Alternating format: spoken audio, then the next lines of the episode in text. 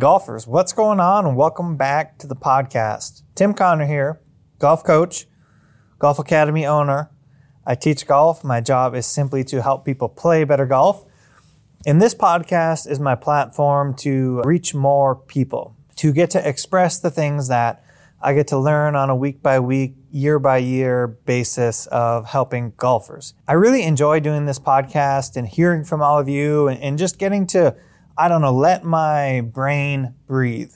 You know, when you're in individual lessons all day, you're working through things with people on a case by case basis. But after you've done so many of them, you've accumulated some knowledge. It just feels so good to let that breathe out in the world. And hopefully it benefits all of you. Anyway, today I want to talk about motions versus mechanics. Both are important when you're making a swing change, but there's a time for both. And you need to understand when is good for what and what can become overload. So let me start by defining both for you. Mechanics are basically when you're working through some type of specific drill to change some piece of your golf swing. For example, you have a takeaway where you rip the club to the inside, inside of your swing plane, and you'd like to fix that. A simple drill would be to set something along your swing plane line and practice taking the club back outside of that line. A shaft in the ground, an alignment stick, a piece of PVC, something pool noodle, all of it works. But the idea is you're going to train your mechanics to change. Now, here's kind of the rub. There's pros and cons to this. You can't just train mechanics forever and not make it a motion. Golf at the end of the day is a motion. When we go play golf, we play golf not golf swing. So there becomes a blend to, to, to what is the right amount of mechanics to work on, and then what is the right amount of motion to work on. I will say that generally in the beginning, if you're brand new to golf, you probably want a little bit of both. You want some idea of the mechanics, and then you want to translate to emotion. If you've been playing golf for a long time, then you're trying to change your golf swing, you probably want a little more mechanics in the beginning and then you want to make it more emotion as you go. Now, if you can make your swing change while still making emotion and not really breaking it down, more power to you, and that's a really good thing to do. But certain things just need some reprogramming, some muscle memory. They need some dirty work.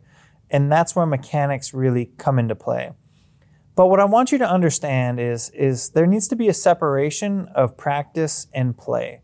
So, for example, if you're sitting on the range and you're beating balls and, and maybe you're working on, let's say, that takeaway drill, when you go play golf, you cannot grind on that drill on the golf course.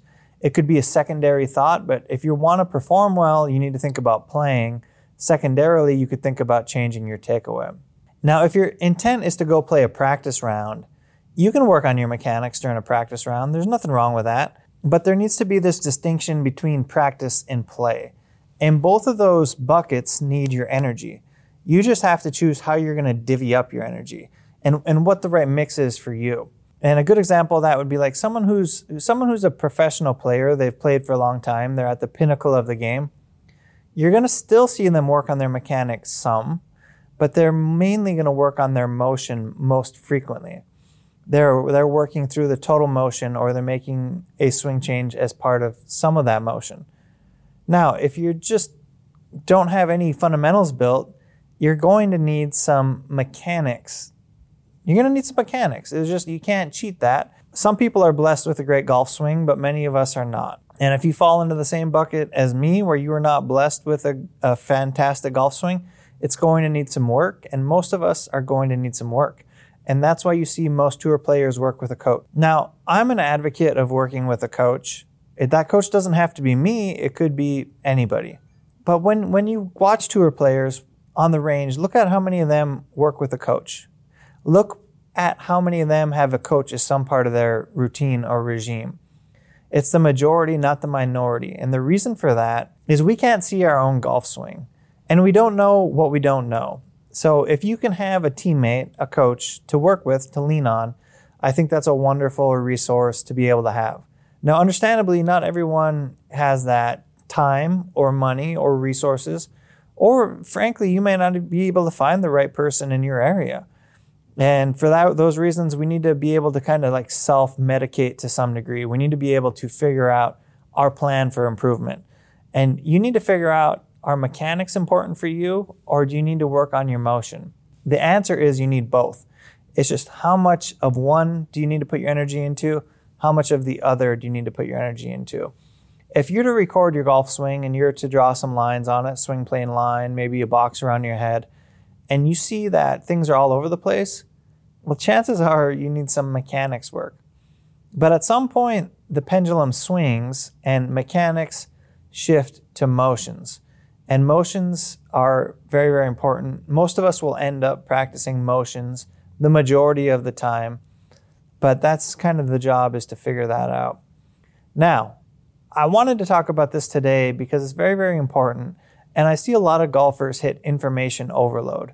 They've watched, they've just hit their max peak of YouTube videos or swing tips from, you know, major publication. And, and their brain is spinning in circles and they don't have a focus. This is way more common than I thought it was at the beginning of my career. I think a lot of adults really struggle with this information overload. They just, it's the perfect storm of swing tips from their friends, lack of confidence in themselves, golf tips from Golf, golf Digest, YouTube videos, and their head is just literally spinning with thoughts. And none of those thoughts are the thing that's actually going to help them play better golf. Typically. Sometimes they're on the right track, sometimes they're not. But you need to understand when you show up to the golf course and, and you want to go perform, you want to go play well, you can't be out there grinding on your mechanics. Golf is a motion, and a motion that hopefully is relatively fluid back and through. Everything turns together back, everything turns together through. We have this nice rhythm and balance where we're able to maintain our balance through the golf swing and hold our finish. And that is a it's poetry in motion if you've seen it done well. When you watch a really great player do the thing, it's uh, you can tell there's something special going on, and you may not be able to pin exactly why they're why it's special, but it is. And it, it is because it's a combination of a lot of things.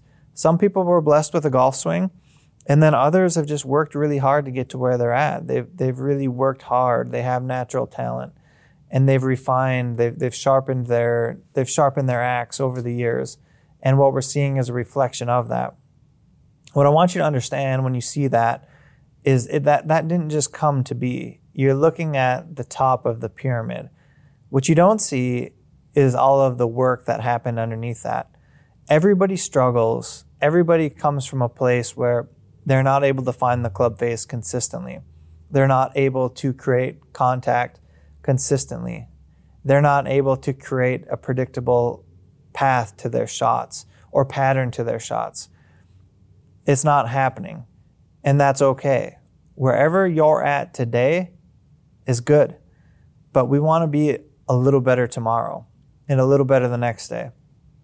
And we want to have that general North Star, that guiding light that we can look at in the distance and know that this is the direction we're working. And if you're not working that direction today, we need to figure out what that direction is. If you need to work with a coach or a trusted resource, or you have that, that's awesome. I recommend it. If you don't have that, you just got to sit down and do a real honest assessment of where is my game at? What do I suck at.com? What are the things that are really hurting me from playing better golf? Do I struggle with centerness of contact? Do I struggle with creating a divot in front of the golf ball? Do I struggle with my club face control? Is my swing path non-functional? What are what are the answers to these questions? How many greens in regulation do I hit per round? How many fairways do I hit per round? How many putts do I have per round? Is golf something that's competitive for me or is it something that's recreational?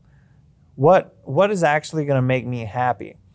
And the answer is if you're not happy today, you need to sit down and figure out why because you should be happy today. Now, granted, that doesn't mean you can't improve, but be happy with where you are and continue to refine. Find a lesson in every single day. Find a, find a win. Something that when you go out and you play golf, you've learned something or you've experienced a moment of growth or you, you're able to diagnose why something might happen that you've experienced in the past. Find that every single time you go play golf or go to the range. Take a notebook with you, write these things down All of this stuff accumulates over time. Golf is special because we can play it for a really long time. You know, people shoot their age, and that means they're playing golf for a long time. You're 75, 80, 80 85 years old, people are out there golfing. That can be you, and, and you can consistently get better for a very long time if you are honest with yourself and you have a path to improvement and you're humble and you work hard and you don't follow bad advice because you stay focused and you're focused on what's important. Now, motions versus mechanics. I hope you got a decent idea of where you should be guiding your energy. If you don't, you can always reach out to me via email or on socials. I try to be available to answer and reach out and talk to as many of you as I can because I care about this platform. I want it to grow and I want people to have a path to improvement. Golf is a really fun game. More people should experience that. I will catch you back here, same time, same place, next week.